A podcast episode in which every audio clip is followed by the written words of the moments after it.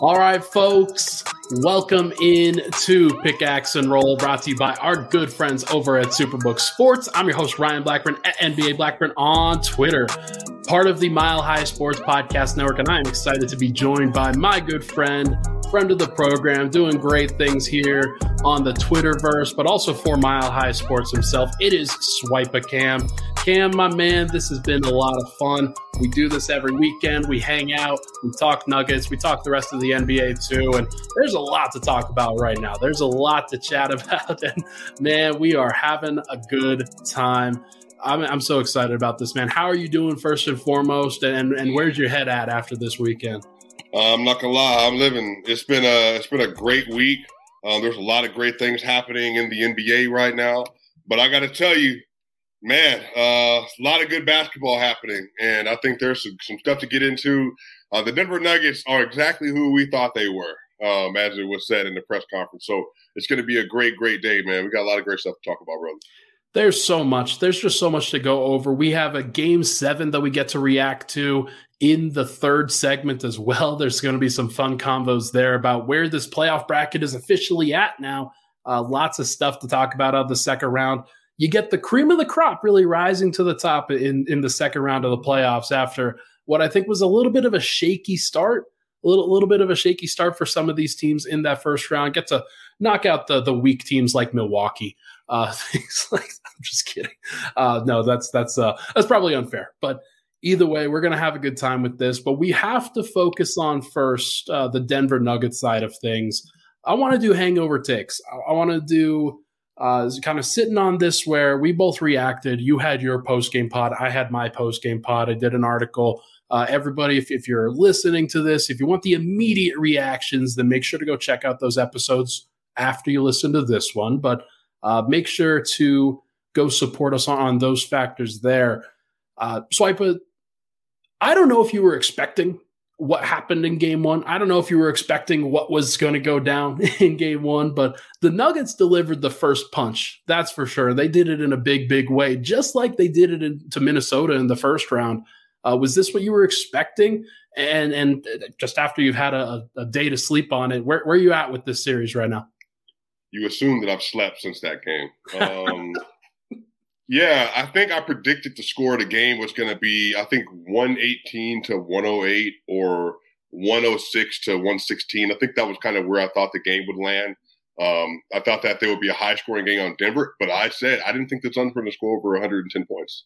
Um, but Ryan, I said this maybe a couple days ago on Twitter, but it kind of gives me a 2020 Clippers vibe where everybody yeah. is looking at Paul George and Kawhi or Kevin Durant and Devin Booker and saying, pull up mid range. This is what's going to beat the Nuggets. They can't guard the pick and roll. But the Nuggets don't struggle historically with pull up jump shooting teams. That's just not yeah. what gets to them. You have to be able to attack them at the core of their defense with this Joker with speed and explosiveness. So Steph Curry, Damian Lillard, Anthony Edwards, those are the kind of players that give them the biggest fish. And Devin Booker and KD are going to have good series. The problem is, it's like you're not going to be challenging Joker getting by him with Devin Booker's foot speed or even with Kevin Durant's foot speed. And on top of that, when you got KCP and Bruce Brown and Christian Braun. So for me, Ryan, in February when the trade went down, I asked this question, and dare I say, I haven't yet received an answer. Who on the Phoenix Suns is supposed to be playing defense? Ryan, the Nuggets had a 130 offensive rating per cleaning the glass yesterday. They had like a 119 offensive rating, I think, in, in the half court yesterday. And I think they held the Suns if I remember correctly, I think the Suns had like an 89, a 90, a 90 offensive rating in the half court.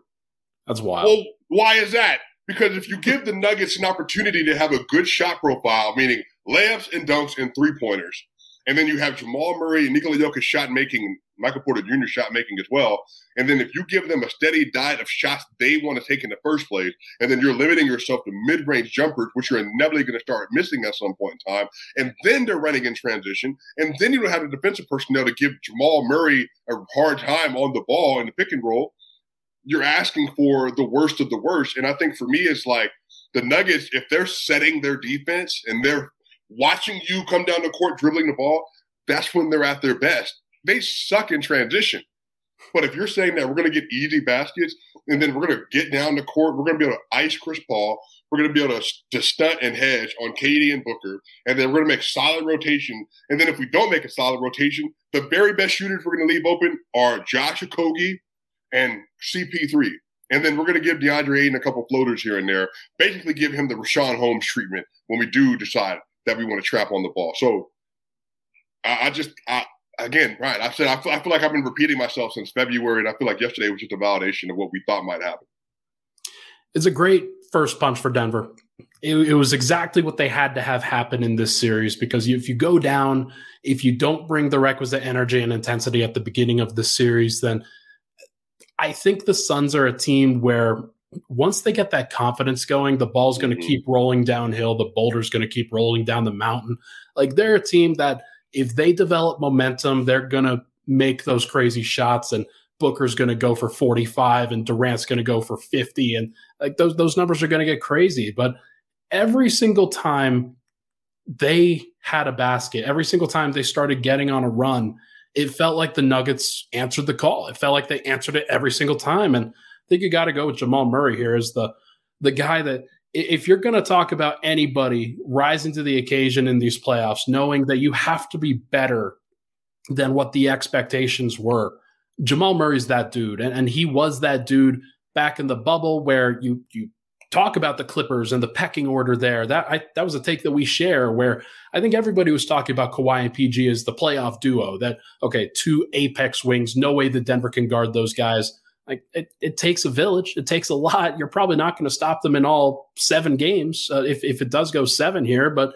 Uh, you, you just got to stop them in a certain number of them, and then you've got to outscore them in the others. And I think that Jamal upsetting the pecking order a little bit for what people expected to happen if he's going to be the best player in this series, then Denver's going to win. Like that's that feels pretty pretty easy to say. That feels like a pretty easy thing to to be able to compliment about. But I do think that if he continues to rise to the occasion here with this, like everybody's heads are going to roll. Like nobody nobody knows what they're talking about anymore. If Jamal hasn't made a, a All Star game in his entire career, and then he's rising to the occasion and playing like playoff MJ.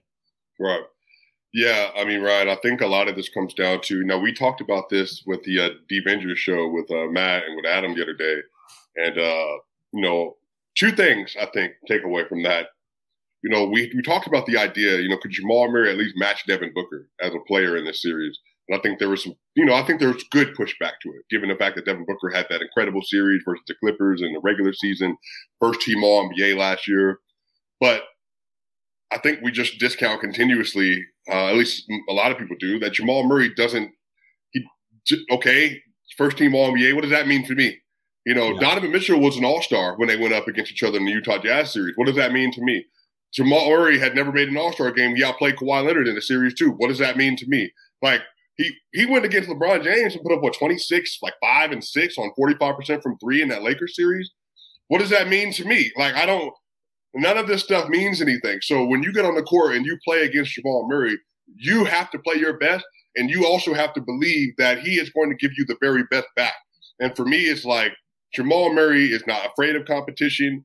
Even yesterday, you saw CP3 take that little cheap shot at him, which you know that's what CP3 does because he couldn't out he couldn't beat Jamal on a basketball court. So then, you know, Jamal laughed at him and said that we're we're doing something right if CP3 is doing that. And especially Ryan, it ain't like that's game seven, it's game one. And you're down 25 so points funny. and you're resorting to that. so, you know, for me, it's just like I think Jamal has a clear edge. This is Jamal Murray series. If your best answer, Ryan, is Josh Okogie the answer Jamal Murray, yeah, you you might not you might not have an opportunity. I I want to make this clear. I'm bringing up this comment from five five five five ish. Uh, you guys need to call out Matt Moore for his terrible Jamal Murray take on the Den Vengers show. Uh, yes, we did, and I made sure to do it in the in the uh, media room yesterday. And he's like, Ryan, make sure we got to scrub the audio. We got to scrub everything of what he said about Jamal Murray and the Devin Booker matchup. Like it was clearly, clearly a a issue with that, and like like he he owned up to it. He's like, yeah, we can just uh, throw that out the window. And, and I think Matt definitely understands that. He is like he understands like he he really enjoyed what Devin Booker did in that first round. But like I've been saying, like guys on Denver are just taller. They're just bigger and they're just better defensively than than what the Clippers were able to throw out there consistently. And that's going to be a big factor in this. Whether it helps them against Durant or not remains to be seen. Like they they took advantage of Durant from an energy energy perspective, but uh, there's a couple of guys that I think that we should mention. Uh, one of them is Aaron Gordon. Mm-hmm. I think that Aaron Gordon, he is. I mean, this is the first time that he's actually in an ideal position, right? Like this is what he was brought in to do. He was brought in to be that the apex wing defender, that apex forward defender, and he didn't get to really match up with Kawhi, didn't really get to match up with LeBron, didn't get to match up with Luka Doncic. Like those are the guys that they brought him in for. But in comes Kevin Durant from the Brooklyn Nets, something that the Nuggets never expected to have happen, but they were fortunately ready for it because AG, at least in game one, we will see what happens for the rest of the series, but he matched that energy and he competed his ass off. And like he just shows a lot of what this Nuggets team needs in order to match up with a guy like Kevin Durant. Yeah, uh, I, I, said this before the series. The Nuggets are the more physical team anyway, but then you add AG in there, who is not afraid of anyone, and physically, did did, did you see him taking the ball to the basket versus like Torrey Craig, oh, and yeah. even like trying to body DeAndre Ayton? Again, man, like they just have such a clear physicality advantage in the series, and you know where it starts. It does start with Joker and AG for sure. But guess what? KCP, Bruce Brown, and Christian Braun, they all embody the same thing. They were getting absolutely physical with them yesterday, and Aaron Gordon maybe was the biggest proponent because Aaron Gordon had multiple tough finishes at the rim. And then on top of that, on the other side, when it comes to offense, Kevin Durant was acting like he was like Jarred Vanderbilt from three point line and just said that we're not going to let we're just going to let you shoot threes whenever. Hey man, I do want to I want to mention like I saw Jarred Vanderbilt like pulling up for three in the corner like in the, in this last game 6 for yeah. for the Lakers. I was blown away. I could not believe yeah. it that he was doing that and he made one. Like, like more power to him, but hey, go ahead. No, I agree. I think that I saw him do it as well. I just think that they're giving him maybe the Dillon Brooks treatment, but he's just yeah. not that kind of shooter. And I think that if you're going to say we're going to dare AG to hit threes, well, he's going to hit at least one of them. But AG is also in the playoff. What I've loved, Ryan, and maybe you can speak to this too. He hasn't had a bad shot profile. He takes a couple shots like the fadeaway he had on Torrey Craig yesterday, where you're like, I don't love it, but you also like we're under control. If AG's not hitting three, then he's just going to get to the rim. And I'm sorry, I'm not afraid of DeAndre Ayton at all when it comes to rim protection. So if I got a chance to try to body Kevin Durant or Kevin Durant is not by the paint at all, then I'm going to take it into the hoop, and that's what he did. And so, especially Rod, those small ball lineups they were playing when they were switching everything. Oh yeah, that was that was food for Aaron Gordon. His three, his his his shots were almost entirely like catch and shoot threes, mostly from mm-hmm. the corner. Uh, but there was one from a from the wing where he, he made that one too, and, and good on him for being able to do that. Uh, but like you said, just all of the other shots are at the rim. All of the other shots are trying to punish a, a weak interior defense for the Suns. And like I, I, was impressed with Kevin Durant's shot blocking. Like I I think that that dude he he's incredible, and there's a lot of reasons to uh, not fear him, but like try to avoid that if possible. But there's also a lot of reasons to try to go through that and to try to tire him out. KD had 14 rebounds and three blocks. You don't think that affected him on the offensive end towards the end of that game where he's turning the ball over and not necessarily as precise as he needs to be? Of course it does. Of course. Absolutely. And AG is a big part of that when he plays with that force, when he plays with that physicality. And and he was he was delivering on that end pretty much every single time. And and this, I mean, it's just what they wanted him to do. It's what they asked him to do. And, and he's really changed his game where that that shot that he had against Torrey Craig, he looked like Kawhi Leonard on that play. like he mm. had the ball on a string, turned him around to the post, got him on his hip, and was like, You're too little. I'm gonna shoot over you. And then he he did exactly that. But he can go to that every now and then, but the most important thing he can do is just dominate the Suns physically, and he's capable of doing that. Yeah, and again, you know, some people are going to be like, well, Kevin Durant, you know, he shot over 50%, had 29 points. So was AG actually playing defense? I said, yeah, well, relative to Kevin Durant, yes, he was. Like, you don't stop players like that. I think, but now, I think what's going to happen down the stretch of the series, as the game gets tighter, you can play a little bit more physical. And I think that's going to have a little bit more effect. But again, AG, you have a six foot eight, 230 pound wing that you can put on the center, the four, and and the three, and and also and some guards and stuff as well. Like he's almost like a better, bigger version of Josh Hart in some ways, like just the way he's able to be physical uh, with other teams. And I just think he has so much value, man. And I, I really do think that this is going to be an Aaron Gordon series where people are like, man, I can just see why he's so important to what that team is trying to accomplish. And like I said, bro, next to Joker, it's just like such a potent four five matchup that almost nobody in the NBA has the ability to deal with that, including Rudy Gobert and Karl-Anthony Towns. Including them, like that's it's it's a tough matchup for for even those guys, but that's that's just how dominant and physical that Jokic and AG have been. Like people forget, like for for the first half of the season, AG had an All Star campaign. like like mm-hmm. he was mm-hmm. very close, very close to making that. And like I, I know a lot of people want to talk talk up the Suns' talent, but they've only got two. Like they've got KD and they've got Book. Like CP3 is not there anymore, and, and DeAndre Ayton's certainly not there from a an impact perspective. So Denver's got guys, and, and obviously like Murray's really stepped up as that that second best guy, but uh, especially of late, but even first best guy at times. But uh, I just I think that Denver's they've they've got so much talent, man, and, and there's there's a lot of people that are starting to realize it for sure.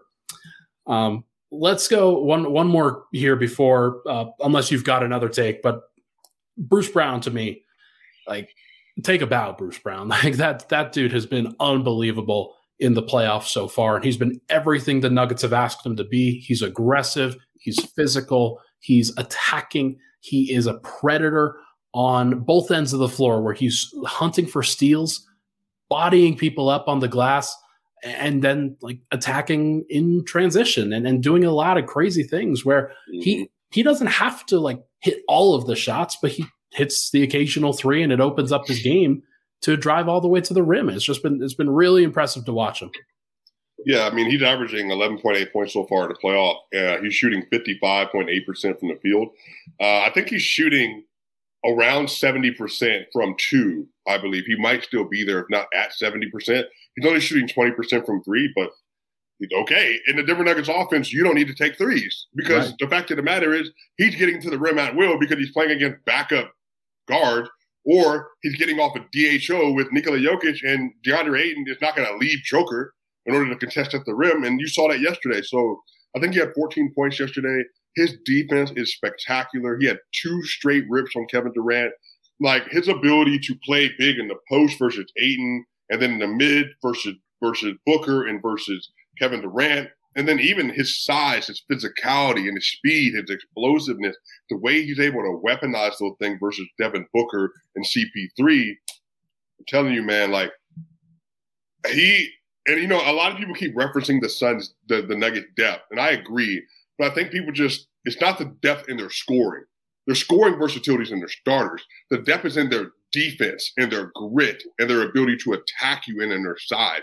Bruce Brown at six foot four with the skills he had, with Christian Braun at six foot six with the skills and physicality he had, plus Jeff Green. And then if you need to go Zeke Nnaji or something like that, the Nuggets are big, they're physical, and they want to play defense.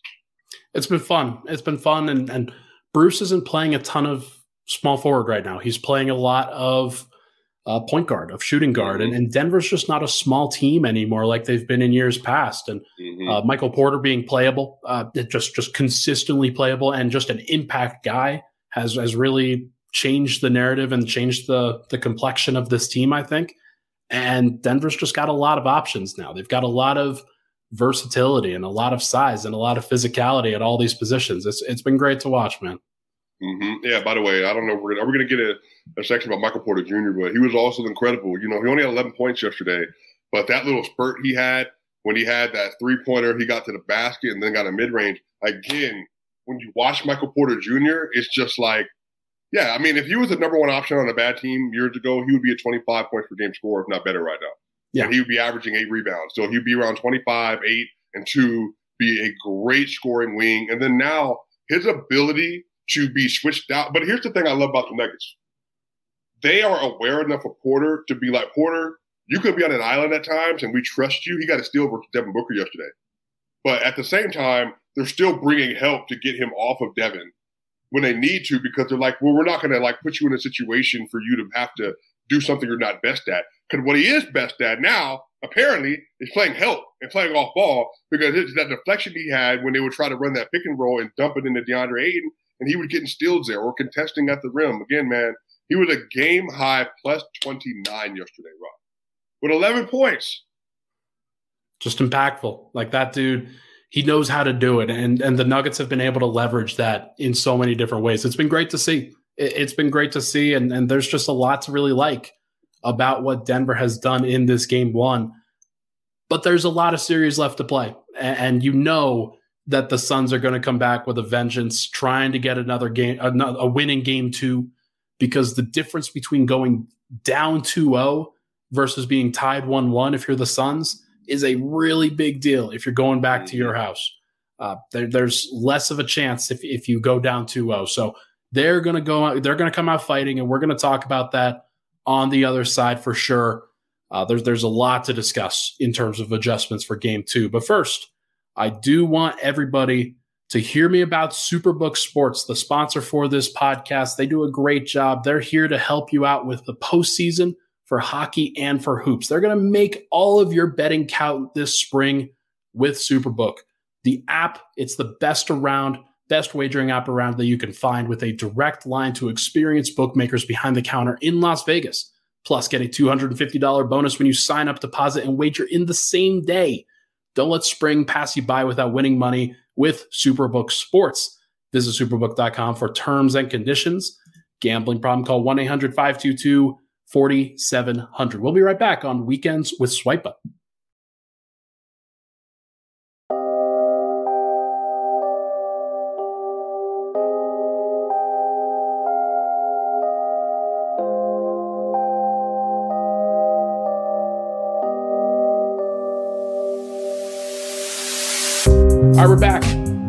Pickaxe and roll. Ryan Blackburn here. Thank you so much, everybody, for tuning in. Joined by my good guy, SwipaCam, who we, we're, we're hyped. Like, this was what we were waiting for in this series. And there's just a lot to be excited about. Got so many people in the chat on both the MHS side and on the on SwipaCam's channel. Make sure to give this a like on each of those channels if you can. Would help us out greatly. Want to keep spreading this out. And if there's a if there's a conference finals or an NBA finals, we're, we're going to blow these channels up, man. Like this is going to be there's going to be a lot of fun for out throughout the the rest of the playoffs. I think so. Everybody, make sure to give this a like. All right, my friend, let's talk about game two. I think the Suns are going to do some different things in game two. I, I, don't think that they got to the things that they wanted to get to partially because Denver like did a great job of stopping them, partially because Denver did a great job of being physical, kind of directing them into what the Nuggets wanted, which was ISOs, going baseline, avoiding going middle, doing a lot where you are like not getting everybody else involved. They're trying to turn it into a one man show or a two man show with Devin Booker and Kevin Durant. And the, the Nuggets did a great job with that. But I got to imagine that the Suns will do more in this next game to try to get everybody else involved, to try to get the ball moving a little bit more, uh, to try to get up a little bit more threes. They only attempted 23 three pointers in the game, but they attempted five in the first half of that game where it was really definitive about that math battle. Uh, can you say a little bit more about the math battle in this series and why it just matters so much for the Nuggets in this one? Yeah, um, no problem. I would love to speak about this. Um, well, one of the reasons is is the fact that if you have a mid-range shooting team and their entire roster construction is built around them maximizing that shot at a 50% clip, that's great. Wonderful. That's a great strategy to have. The problem is that if you play against a team that likes to live in the paint and also can get very, very efficient three point shot, which they got 37 of them yesterday, well, then you're bound to lose that math battle. And then the other side of this is, too, is the Denver Nuggets absolutely hounded the offensive glass yesterday for 16 offensive rebounds. And then on top of that, they shot, what was it? What was it, 24 more shots than the Phoenix Suns yesterday? Something like I think it ended up being like 17, 18, something like that. But it was because of the the offensive rebounding. It was because of the 17. turnovers. Like Denver, yeah. Denver made it work that way. 17, so they had 17 more shots. The Nuggets had seven less turnovers. The Nuggets had 11 more boards, eight more offensive rebounds, and they had 14 more threes put up. So if you add all that stuff together, then you're going to get demolished, and that's exactly what happened. So I think adjustment for game two is Monty Williams knows that they got to get. Well, here's the thing, right? Again, I'm just going to touch on their offense.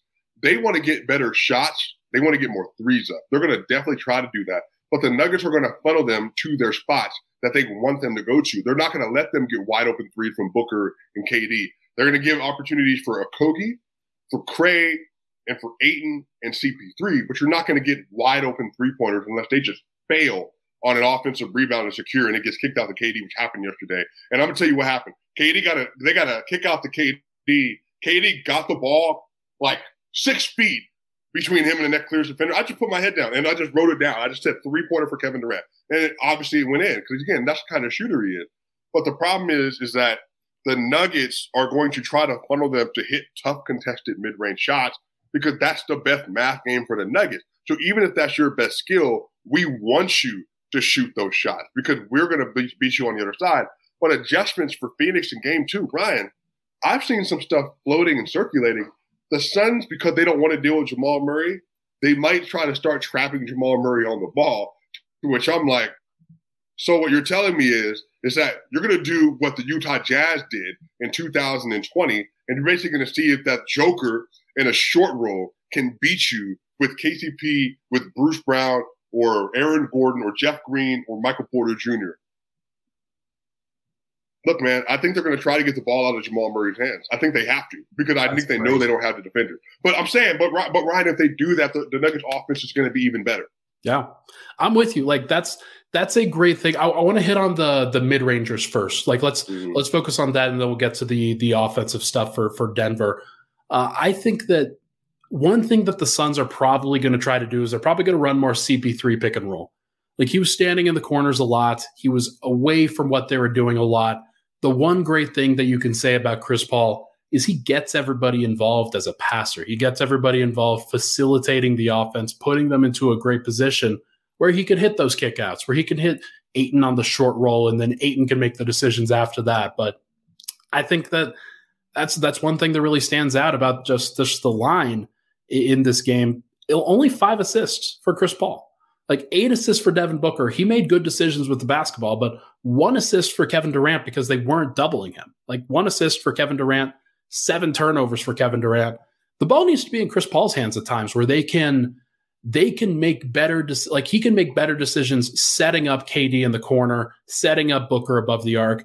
Those guys, KD and Booker combined for four attempted threes in this game like four. That's that's it. And that's crazy when they combine for 76 total minutes and you need that spacing. You need that math game to really work in your favor. So it wouldn't surprise me if they decide to run that Chris Paul, DeAndre Ayton pick and roll right at uh, Murray and Jokic. And if that's the case, then those guys are going to have to defend a two on two. Like that that's just that's going to have to happen because you can't help off of Booker. You can't help off of K- KD. Like that's that's just bad news if, if you try to do that. So that's where I'm looking at it from Denver's perspective. And, and I think that they'll they'll have their hands full because I, I think that the Suns will try to navigate some of those things to create better looks. Yeah. Yeah. All right. So just, to, so you're clear, Ryan, uh, Chris Paul in this playoff, again, versus a hampered Clippers team included, he's averaging 13.2, 7.7 assists, five rebounds, shooting 50% from the free throw line on uh, less than one attempt a game. He's wow. shooting 32% from three uh, on five attempts a game, and he's shooting 42% from the field on 14 shots a game. So if your answer to pummeling the Denver Nuggets on offense is by putting CP3 in a snake action and letting Jokic ice him, by all means, because it's not still, a great answer. Like that's what I'm saying, man. You're like, still not getting open looks for Devin Booker and Kevin Durant. I'm telling you that right now because the Nuggets aren't going to help off of them. Yeah. So you're going to have to beat them with that two man game and hope that Chris Paul does what he did in 2021 when he made six straight mid range shots. But again, they're not dropping. They're not playing drop versus the Nugget versus the Suns. They're icing at Chris, which means that they're trying to get again. And it's not like KCP and Bruce Brown and Christian are bad screen navigators. Even Jamal Murray did a good job yesterday on Great navigating job. screens. Yeah. So again, like that's a win. And then again, they're they're going to try to push Chris Paul to the right or push him to the baseline. So I hope you do that because if the Suns think that's going to work, then again, you're still going to be adding a maybe inefficient two from your worst mid range shooter And then on the other side, they're going to look for him on every pick and roll they do, and they're going to try to abuse him on the other side. I just know that CP3 can't lead them in three point attempts. Like he was one of five. You got to get Booker some looks. You got to get Durant some looks. Uh, hell, you got to get. I mean, well, actually, I'm, I'm just looking at their bench. Like I don't know who else they, they get up off their bench. Like they got up a lot of guys, uh, kind of picking and choosing different players that they can go to. Is there a guy on the Suns bench that you think, okay, if they play this guy, then then things could change a little bit? I mean, again, Landry Shamet's a good shooter, but he's terrible on uh, everywhere else. Murray uh, Damion Lee. No, he did. He did. yeah. Damion Lee's a really good three point shooter, but again, not great anything else. And then you got Terrence Ross, who's a good catch and shoot three point shooter, not a playmaker, not an on ball player, not a defender. So I think for me, it's probably Terrence would be the best bet. But again, he was a backup rotational player for the Magic when they were bad. Yeah. So, you know what I mean? There's reasons for that. Like he's a good player relative to the NBA, but he's not a player that affects you. And again, you're still substituting spotty, spotty shooting and bad defense for the Nuggets having decent to average shooting off their bench with elite to very good defenders. Yeah. That's just not a good transaction. No, for sure. And like I, I feel pretty good about if if they are going to put Terrence Ross on the floor, then Denver's going to attack him. They're going to put him into positions where he's not really comfortable defending. And he, he's not a good defender, has never been a good defender in his entire career. And that's just going to be like, like the Nuggets have done a great job of picking at those weaknesses pretty much the entire time during these playoffs. So that's that. I feel pretty good about that if that is going to be the, the adjustment for them.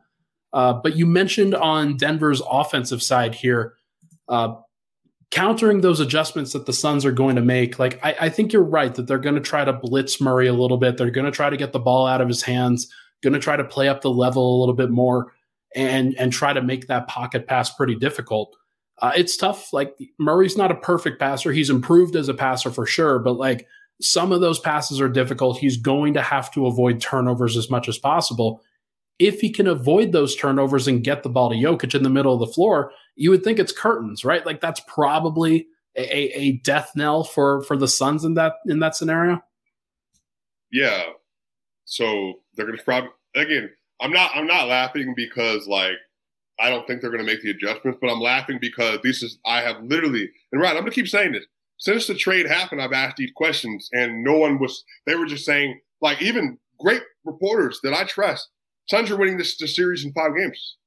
And I, I, would say, why do you think this? And they said, because this is Denver's worst weakness is pick and roll. I said, no, if you watch the Nuggets, they don't struggle with pull up jumpers. Yeah. That's not what gives them issue. The issue is if you can attack the rim at will with fast guards. But anyway, I just think for me that the Suns are going to make adjustments to try to trap Murray. They might even try to double off Jokic, maybe. But I don't think they're going to do that because I think they feel comfortable with Ayton. But again, I don't think Jokic's going to go nine for 21 again. So just go ahead and cut that out. Even if you make some of those tip ins yesterday, then you know he's actually shooting 11 of 18 or 11 of 19. So then his, his stat line looks a little bit different. So I do think they might try to do something about Jamal. Well, but the problem is if you double off Jamal, you act like Michael Porter Jr. not a better shooter, or KCP isn't just as good of a spot up shooter. So yeah. I think that's the issue you run into, and then Aaron Gordon will slouch. So I think they're going to try to maybe limit Jamal, but the, and and see if they can. I, I, don't know, but like again, Ryan, what are they going to do? They're going to move Kevin Durant up onto him. Like I, I don't know, you know. Now Fernando asks a good question here. Booker had a really good defensive series in, in game one, or in uh, round one against the Clippers, but he's also not an elite defender by any stretch of the word. And, and the more that he has to do on the defensive end, the, the harder it's going to be for him to score on the offensive end, just from a, a physicality standpoint, from a workload standpoint. There's a reason why they started Okogie. They did not want to have Booker guard Murray for this entire series because it's it's going to be difficult. Now, Murray at the end of that third quarter, he he took a bad shot when going up against Booker. He he got bumped by him a little bit and then realized, okay, I've got this guy one on one for the the last shot of the quarter. Missed it, missed a wild layup, and then they they go down the other end. If Murray gets into hero ball trying to go one up Devin Booker, that's probably a bad thing for Denver. Like you, you want him to just keep playing his game, mm-hmm. keep being comfortable. But I, I, do think that Denver can still do some things. Like like even if even if Booker's guarding Murray, like it's not some sort of matchup that I feel bad about if if you're the Nuggets. But if they do that, it might give them the freedom to put a, a better offensive player out there in place of Okogie.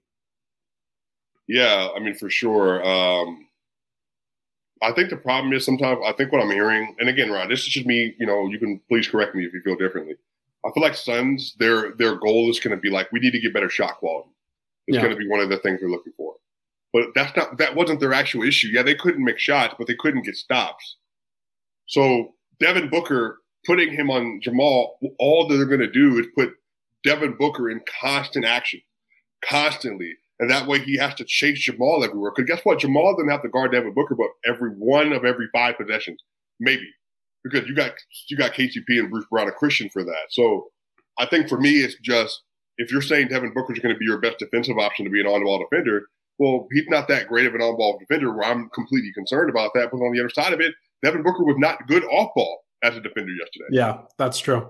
That's like, definitely true. And and like honestly, if, if the Suns' goal here is to win games 135 to 130, it's probably not a great goal. Like that's probably not a great process. If you're if you're willingly conceding knowing that you're going to give up 130 points, that's not great. Like you're going to want to play better than that. I, I, just I I don't see that as a as a great option for them if, if I'm if I'm that team. Yeah. Well, I think too the Nuggets are prioritizing the rebounding because they want to end possessions, and I think that's the that's that's probably the thing that's going to be the biggest advantage for them. Is okay, the Suns not they're not going to miss a lot, but because they can't stop you when you do stop them, you have to secure the rebound and you have to run and set up your offense. I think that's the Nuggets' biggest advantage is that the, the Suns haven't played together long enough to be able to counteract some of those advantages they have by setting up their offense, running in transition, and securing rebounds to end your offensive possession we will see what they ultimately do.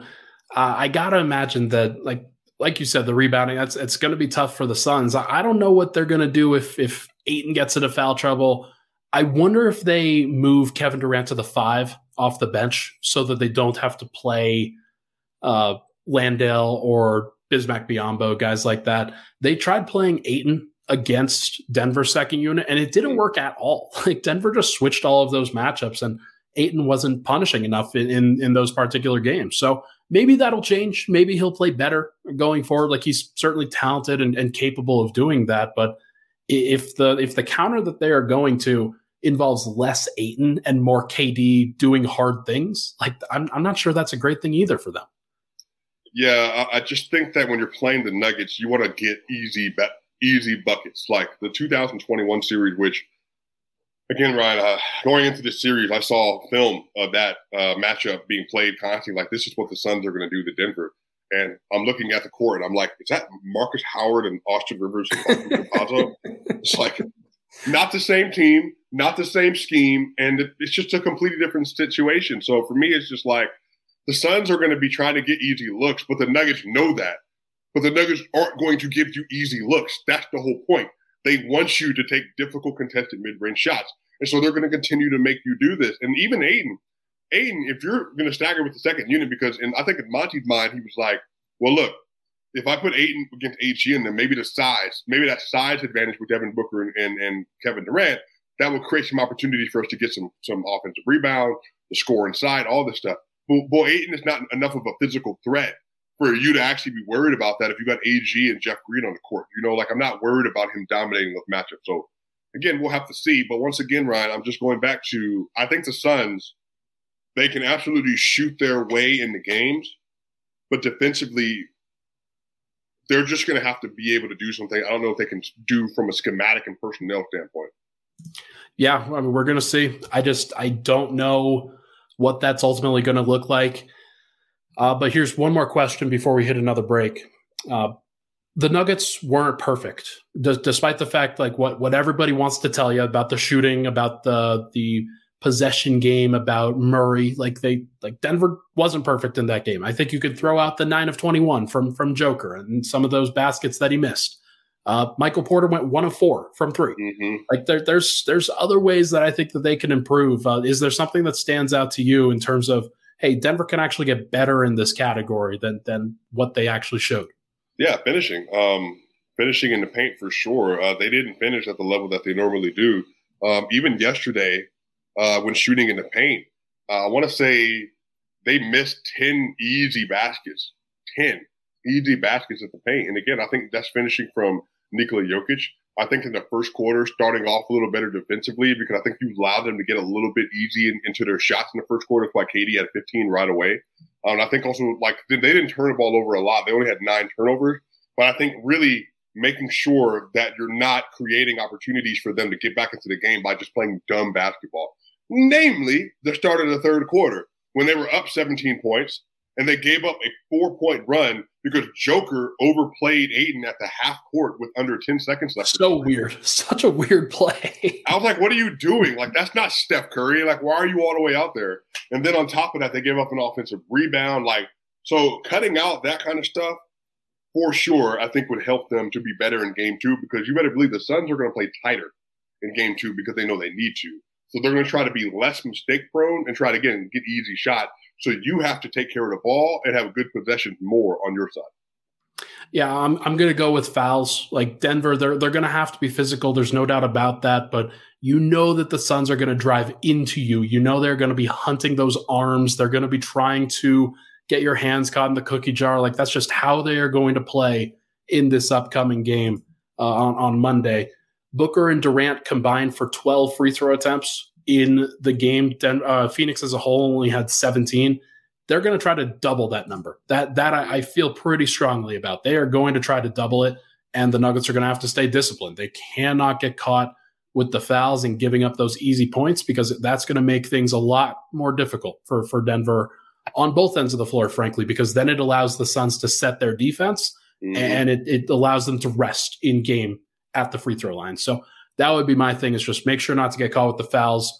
Uh, that is going to be a thing that the Suns try to do. Yeah. So. Yeah, I mean, yeah, they're definitely going to try. You saw Devin Booker tried multiple times to get in there, Bruce Brown. Um, then at the end of the half, I think he tried to bait, I think maybe Joker, I can't remember who it was, into fouling him. So, yeah, for sure. You could definitely see they're going to target that. We will see what ultimately happens. But for now, let's take another break. When we come back, we are going to discuss uh, some of like this Warriors Kings game seven was was a little bit disappointing at the end, but we got a crazy performance out of Steph Curry. We'll talk about that on the other side, along with the rest of the playoff bracket. But first, I want to tell everybody about Afternoon Drive with Anilo and Cody. Looking to add a new sports talk show to your daily mix? Then be sure to check out Afternoon Drive with Anilo Piro and Cody Roark each and every weekday from 4 to 6 p.m on Mile High Sports. They're bringing a fresh perspective. They will be going over the Colorado Avalanche game seven tonight. They'll be going over the Nuggets Suns game one. That's all coming up on Monday. They're going to have a lot to talk about. They also have NFL draft to talk about if you're interested in that. That just happened over this weekend. So, uh, Anilo, he does a great job covering all sports. Cody does a great job too, but he's more focused on the Broncos as the lead beat reporter there. So, make sure to check that out. You can stream Afternoon Drive with AP and Roark on Mile High Sports Mobile, milehighsports.com, and listen on 98.1 FM or 107.5 HD3. Make sure to check those out or listen to on demand uh, for, for the podcast side, Afternoon Drive with Anilo Piro and Cody Roark, wherever you get podcasts. We'll be right back on Pickaxe and Roll.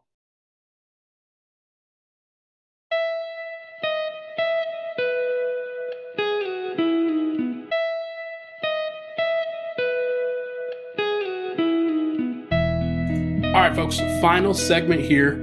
Thank you so much for tuning in. Make sure to drop a like on these shows. We got a whole bunch of people in the chat. Thank you so much for hanging out with us on this Sunday. I, I know that this is an abnormal time sometimes to be to be doing this, but this is weekends with Swipa for a reason, and we're, we're having fun on these days, and, and we got a lot to talk about still. First and foremost, we got to react to this game, man. I, I was a little bit disappointed. I'm not going to lie. Like I, I, was hoping that the Kings would be able to pull this one out. I would hope hoping that they would be able to rise to the occasion. But uh, veteran leadership, veteran poise that leads and, and reigns supreme in, in games like these. And, and also, one of those teams had Steph Curry, and one of those teams didn't Swipa. Yeah, uh, you know, I predicted the series seven uh, before the series started, and I a lot of Warriors fans were upset with me, like how champions versus the Kings. Like, well, the Kings are a very good team. Like they're they've been good all year. The Warriors have struggled at multiple different things this year, uh, including defensively and on the road, all that other stuff. But uh, they played really well today. Steph had in 38 minutes, run Uh, 50 points, eight rebounds, six assists, 20 of 38 from the field, seven of 18 from three, three of five from the free throw line.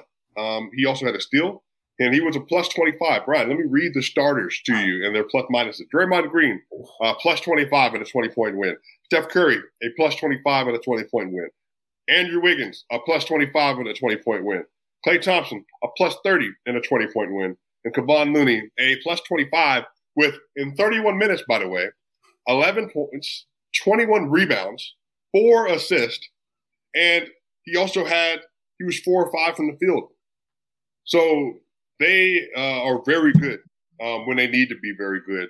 And again, Ron, I have a question for you. I asked you for the show that you are not allowed to cop out of this answer.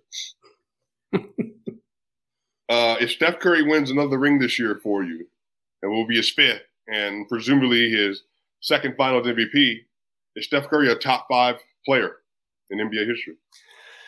Man, five rings is incredible.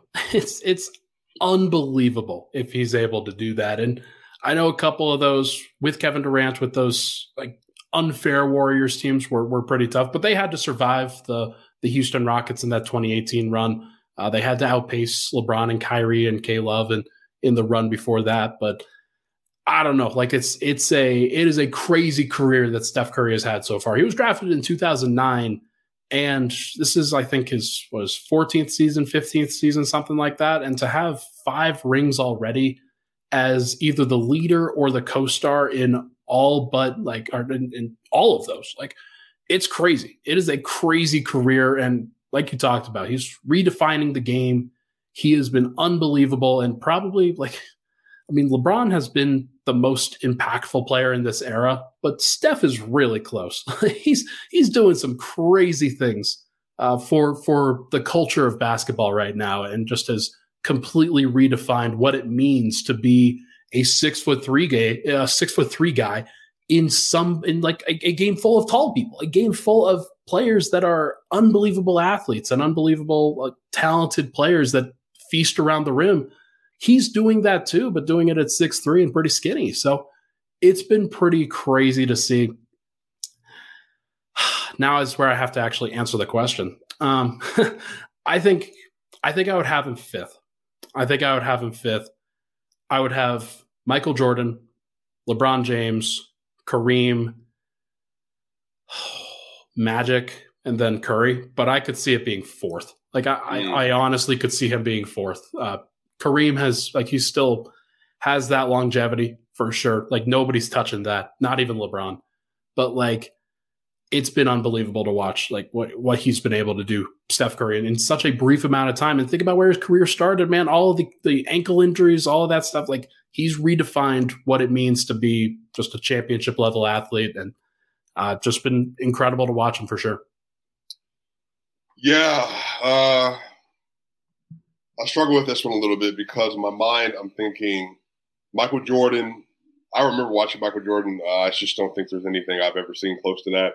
Um, there was just never a player outside of LeBron really that I've ever seen. Like you go into a playoff setting and it's just a countdown until you're going to lose. You know, like Michael, they would play that music uh, in the Chicago Bulls arena and it was just a wrap. So Michael, LeBron James, Kareem Abdul-Jabbar. Here's the thing. I think Magic now a little bit of a toss up for me a little bit because I think Magic is has been the greatest point guard of all time. Uh, before, you know, you could say Steph and Steve Nash and, you know, maybe Joker. He was the greatest offensive engine ever. So I think he's like probably a top four offensive player ever still. Like, yeah. you know, you know, depending where you want to put Jordan and all that. Um, but yeah, man, I just think that like there may I, to Tim Duncan for me, the more I've watched his career, I'm like the dude was an all NBA defender and an elite offensive player for 15 years. It's a long time. And he has and he has five rings and two MVPs. And I think he has is it four finals MVPs? Yeah, because I mean he, he was the finals MVP for all but the 2007 one with Tony Parker. No, Pretty so three. So three finals MVPs and Kawhi won it in 2014. Oh, that's okay. So three final I mean, still more than Steph. Yeah, so three finals MVP, two MVPs, uh, what was y'all defense like? Like twelve? Like it was. It might have been fifteen times first team ball defense or something like that. Yeah. Uh, he never won DPOY though, but he should have um, at some point in time. Bro, I don't know. It might end up being like Tim Duncan might move up for me, and Steph might take five. So I think I might change it to where Tim is four, Steph is five, and then Magic might be six, um, which sounds blasphemous. But I think I think after this one, I think Steph Curry will be the greatest point guard for me of all time. But I don't know if I can put him above Tim or or Magic above Tim relative to their career. But I will say that I think it's the two way value that I would hold on to. But I also think that this nonsense about two way value is crazy because everybody said Joker couldn't win MVP this year because he wasn't a two way superstar like Giannis and Embiid when Giannis is out in the first round and they had the worst defense in the playoffs in the first round. So you need an offensive engine. Yeah. It's all fake, man. it's all fake. Everybody, they they're just contriving. They're they're just doing whatever whatever they can to contrive all these narratives. And Joker's risen to the occasion, and, and Giannis just didn't. But don't don't worry, it wasn't a failure. It was just we don't we don't want to we don't want to go there. Uh, um, I like Giannis, so I mean I agree with his quote when a human being, but yeah, I mean number one seed losing to an eight seed, yeah, that would yeah. be called a, a failure. Yeah, yeah, yeah. I I think that I I don't want to put Steph like he's still got to get there. Like it, it's to yeah. me, it's still a possibility that the Lakers outplay them, and I think that we should transition to actually. Well, before that, shout out to the Kings who had a great yeah, series sure. and who had a great season. And I, Domantas Sabonis ran into Moses Maloney. Like that's that's unfortunate. Like that's just it, it, sometimes you gotta you gotta you gotta pour one out for the guy, but. Uh, De'Aaron Fox breaking his finger, like that's that's hard. That's that's a that's a difficult way to go. But if he didn't break his finger, I think it's very possible that the Kings actually win that series, but they just weren't ready for that environment to game seven. I don't think it's it's not surprising, but but that is what happened. Yeah, you're not you're not beating respectfully. I, I said the Kings had an incredible season. I predicted in seven and step at home because you're not beating in your first playoff run a top seven to eight player in his prime with a team that's won four championships and been to six. You're not beating them on a game seven in your first playoff run. That's just not happening. Yeah, I'm with you there. Uh, let's transition now to Lakers versus Warriors. Uh, uh, obviously, Suns Nuggets is the better matchup just from a talent standpoint, but you've still got LeBron versus Steph, Anthony Davis matching up with Draymond Green, Klay Thompson, and D'Angelo Russell, like Austin Reaves. Uh, that's pretty funny, but like that's gonna be that's gonna be a war in and of itself. Like two fan bases in California that are just absolutely nutso. And, and that's going to be a, a, crazy one. That if Denver's lucky enough to advance to the conference finals, then like they're going to face one of those teams on the other side. So, what are your initial impressions of what a Lakers versus Warrior series could look like here? Uh, I predicted yesterday that I think the Warriors will win in six games. Mm. Um, I just think that they have the better top end talent, the scheme. I don't believe in D'Angelo Russell. I don't care. Yeah, that was a joke. I just want to clear that with the chat right now. That was clearly a joke. uh, I think even Austin Reaves and them, like they're going to have so many issues with Steph and Klay on the perimeter. But Anthony Davis is very good. LeBron James is very good still. Like he's not the same LeBron, but he's still very good. Um, I think for personal reasons, I would rather want the Warriors to win. Um, I think they could win, but I also I'm not going to just completely slide by the fact that the Lakers have looked really good defensively, and Anthony Davis has been the best defensive player in the playoffs. So how much does that matter in this series? A little bit. You know, I think that like it's different when you're working with a the best player is a off-ball scoring guard. You know, like that's a little different. So your value kind of diminishes when it comes to rim protection, but it's still important. So I think the Warriors are going to win in six, but I'm also like I could see it going seven if, if it needs to. What do you think is the tougher matchup for Anthony Davis? Is it the Jaren Jackson, Xavier Tillman, Santi Aldama trio, or is it the Draymond Green, Kevon Looney, uh, Andrew Wiggins trio? Oh, it's easily Draymond, just from the IQ alone. Like yeah. Draymond's the, as good as a defender as Anthony Davis is, so that's the first thing. On the other side of this, Kevon Looney is going to make him work way more than almost anybody else could make him work. 21 yeah. rebounds, 11 offensive rebounds, Ryan. 11. Swipa, you're so close to the camera. I'm sorry, that's that's Dennis Rodman. That's incredible. Yeah, I, I called him Moses Maloney. I think that's a uh, like he he's been he's been crazy, man. He's been he's been a lot of fun. I, I do want to mention that Joker in the last year's playoffs played him completely and entirely off the floor. They knew that they could not play him against Joker, and and Looney has just made Domantas Sabonis into mincemeat during this this series. Yeah, so. I think he averaged 13 minutes a game in that series because it's it crazy. He started every game. Yeah, and, and literally Jokic was putting him on the block, and it was over. Yeah, it, it was over. It was over, and he wasn't a better. He wasn't rebounding with Joker.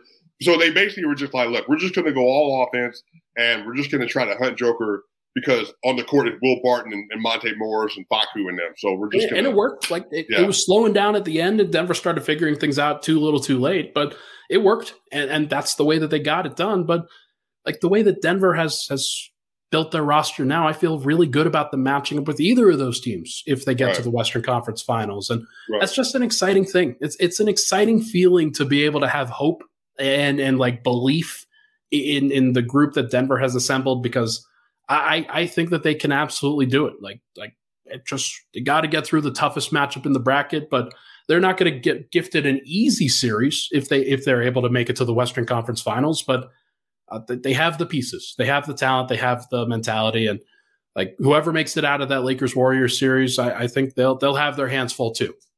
Well, I think the other side of this too, though, Ryan, is that man, I don't know if people realize this, but I I trust Jamal Murray versus any guard in the playoffs. Any. Any. Like, I, I, don't care who it is. I trust Jamal Murray, and people can say, well, that's crazy. I'm like, no, there has not been a series that Jamal Murray has not met expectations versus the other team perimeter player. Yeah. Ever. Oh, that's wild to say, by the way. Ever. it's crazy. He's never, like, he's never disappointed. DeMar DeRozan, remember his first point, he averaged 21 points a game. DeMar was, you know, mid in that series. And then yeah. Damian Lillard averaged 23 points a game in that series. Jamal basically met him and matched him. Next year, Donovan Mitchell met him and matched him. And then after that, it was Kawhi Leonard and Paul George met them and matched them. And then, you know, it was LeBron and, you know, Alex Caruso and all that. But like Murray was great in that series. People forget that he was actually he was better in that series than he was against the Clippers. Yeah, much better. Clippers, he averaged like 22 points a game, but everybody's like, you know, he carried Joker past Kawhi. No, he didn't. Anyway, yeah. um, and then again, like he was great versus Anthony Edwards. He's going to be freaking great versus Devin Booker. And if you give him an opportunity to line up versus Steph Curry with with in, in his in his mind, oh yeah, he's like, oh yeah, I'm however, oh, oh, yeah, absolutely. Jamal Murray lives for that stuff. And you remember this, by the way? And again, this is kind of where I, I think I we were vindicated a little bit because you know I asked Matt uh, during the Avengers podcast, you know, do you think the Nuggets are taking anything personally? What happened in 2021? He said no, they don't care about that stuff. That's did, what they did you hear? Did you hear Jamal and in the post game conference? Oh yeah, I was there. Can and so even then he was just like, I don't know. Even on the court when they asked him, "Is the Bubba Murray healthy Murray?" He's like, "I don't know what it's going to take for y'all to believe me. Like this is who I am." And he then was annoyed he, as hell, which I love because oh, Jamal yeah. is he he just believes in himself and his team. He is the best. Yeah. I, I, I think he knows Joker is better than him, but I think in a healthy way, Ryan. I think he feels like he's on the same planet as Joker. I don't think he thinks like Joker is just so far above him that he can't. I think he believes that like it's uh, like I am just as good when we need to be as Joker is. But I think it's a healthy thing though. Like he doesn't feel that he's inferior to anybody on the court, and that's what makes him so special. Absolutely, hundred percent. And like if he has to go match up with Steph Curry, if he has to go match up with LeBron, Austin Reaves, D'Angelo Russell, like he'll rise to the occasion in those matchups too. I feel I feel really good about that, and I know Nuggets fans feel. really Oh wait, don't don't let it come down to Jamal Murray versus Jayson Tatum and Jaylen Brown, Ryan. don't let it come down to that, Ryan. don't let it guys, come down to that holy cow! Like if those guys thought that they they were seeing stars against Steph Curry in, in the finals, like oh my god, it's gonna be crazy going. I'm telling you, Jamal. bro, Jamal. If you give him an opportunity, bro, and, and those are players in his same age bracket, oh oh gosh, well, I'm trying to tell you, man. I just I just think that I just Jamal again. He is not the same caliber of player on a game by game basis in the regular season, but in a playoff setting, what is it dependent on? Shot making, your clutch ability, your dribbles, ability to create space, and your playmaking. Jamal turns all of these up to 10 in the playoff setting. I love it. I love it. He's not he's not going to shrink. He's not going to shy away from the moment. He is here for it. He is ready for it. Uh, but let's let's move quickly to in the East. Heater up 1-0 after a game today.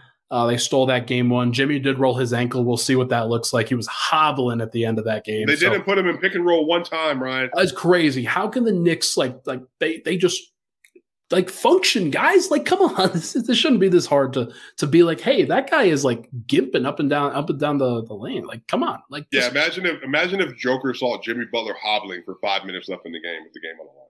Yeah, he'd be like, "Hey, uh, can I get a switch onto this guy and post him up, please?" Like that seems like a good idea. Um, but no, like okay, so you've got the Heat and the Knicks, you've got the Celtics and the Sixers. They play game one tomorrow. Joel Embiid will be doubtful. Uh, I don't think he's going to play in that game. I'd be shocked if he played that game. It seems every little bit of messaging that's coming out about it says that that knee injury is a little bit more serious than than they are letting on. They're trying to, I think, keep up hope for everybody, but it does seem to me like like I mean we'll probably have a battle between the Heat and the Knicks, but like because Julius Randle will come back and they'll probably play a little bit better. But huh? Celtics and Sixers, I, I, I feel like the Celtics. Do you say probably, they're going to be better with Julius Randle on the court? yeah, I, th- I think they'll probably be a little bit better with their with their star player out, one of their star players out there. All right. Uh, by the way, uh, Ryan, before before you finish this, I want to read this to you. I want to give please give me your thoughts. Uh-oh. So in the Eastern Conference, the matchups are going to be Jayson Tatum versus the hmm. hobble mm. Joel Embiid. Not his fault. Not his fault. A hobble Joel Embiid. Yeah. And then Jalen Brunson versus Jimmy Butler. And then yeah. in the West, the best player matchups are LeBron James versus Steph Curry and Kevin wow. Durant versus Nikola Jokic. What are your thoughts? Double wow. Like those guys are pretty good. Those guys are pretty good in the Western Conference. Western Conference basketball is just uh just a little bit different. A little, little bit different in my mind than, than the Eastern Conference, where they're all grinding it out. They're all punching each other in the face and in the nuts, trying to trying to get one one up advantage on everybody. But Western Conference basketball, it's, it's been superior for a long time, and I know that the records didn't show that, but that's because they're beating up on each other in the regular season this year, and, and they're are injured. Like that's that's kind of an issue. So going to be very fascinating to see who comes out of each of those series. I, I got to imagine that the Celtics will will win that series with the Sixers, just with the the health situation the way that it is. Heat yeah. Knicks, it could go either way. Like I, I, still I still feel like that could go either way for sure. But I mean, the the eight seeded Heat who are one play away basically from being eliminated in the in the play in tournament. That's incredible that they've had this level of in, turnaround. In in less than a year, they were one shot away from the finals and one yeah. play away from not being in the playoffs. Shit, my God, but they're good. Jimmy Butler's great. I and and uh, let me know. Uh, this is again a very washed down version. I feel like this Miami Heat team with a healthy Jimmy Butler, Kyle Lowry, and Bam Adebayo, they give me like a very washed down version of the Toronto Raptors because they put so much pressure on you and they force you to make all kind of mistakes on on defense. But again, Jimmy Butler just reminds me of Kawhi Leonard during that run. He's just incredible. It's been amazing. Been been a lot of fun. I hope he can get back healthy. That it's it's better to watch him play the, the way that he has. Like just he's just been unbelievable to to watch him and what he's done. Uh, but now I think that's going to pretty much do it for that section. We got one more thing to take care of. Takes from the future. Last week oh, we shared gosh. our takes, and I, I, actually pulled this last time, or like before the podcast. So I just wanted to make sure that we had it. Both of our takes were that they would sweep uh, in the series. They didn't ultimately sweep, but we each were half right in our takes. Your half was that they would come out guns a blazing in this series and, they'd really show up in this way. And they absolutely did, changed a lot of people's tempo. Uh, and my take was that Joker would lead both teams in scoring in, in, that game four. And, and he nearly won Denver that game. If he had just made one more free throw, one more right. free throw, then they would have won it in a sweep for sure. So uh, we're, we're pretty close. We're pretty close on, on last week's take. So now we got to go for this week, though. Going to have some interesting moments. Not a lot of games this week. Uh, actually, well, they've got three games. They're going to have one tomorrow night, then they'll play on Friday, and then they'll play on Sunday night. Uh, I'm not sure if we're going to be able to podcast before game four. So we'll probably just do game one or game two and game three for these takes. How do you see it going with the Nuggets this week? Man, I think they're going to go up 2 0 for sure. Mm. I'm pretty comfortable with that. And then think about this, Ryan. If they go up 2 0 and the Suns are going to have three days to think about that.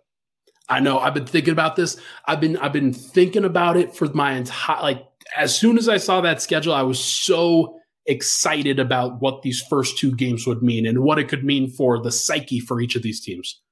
If you give them three days to think about the fact that they were demolished defensively by the Denver Nuggets and they just have no answer for the Nuggets offense, they can make all the changes they want. You're not getting Bam Adebayo or Jaren Jackson or Anthony Davis on that roster. So you won't have any answers. And I think if Joker, think about if Joker, if, you know, all right, say Jamal has a pedestrian game of, I don't know, 27, 5, and 5 on good efficiency, right? Yeah, like and normal then, good. Yeah, yeah, right. Normal good. Normal Jamal Murray. What he's averaging in the regular season, in, in the playoff, basically. And then say Joker decides, like, yeah, all right, here you go. Uh, 35, 18, and 9 on really good efficiency. And so you've lost to Jamal going off, and then you lose to Jokic going off on good efficiency, and then you also get curb stomped again, and you're like, but KD scored 29 again. Devin Booker scored 32 points. How are we still losing these games? And you give them three days to sit on that. For me, that's like a psychological break because now all the Nuggets got to do is win one, one, yeah, in Phoenix, and I believe they can do that. I believe yeah. they can do that. I think they could do it too. That is a great take.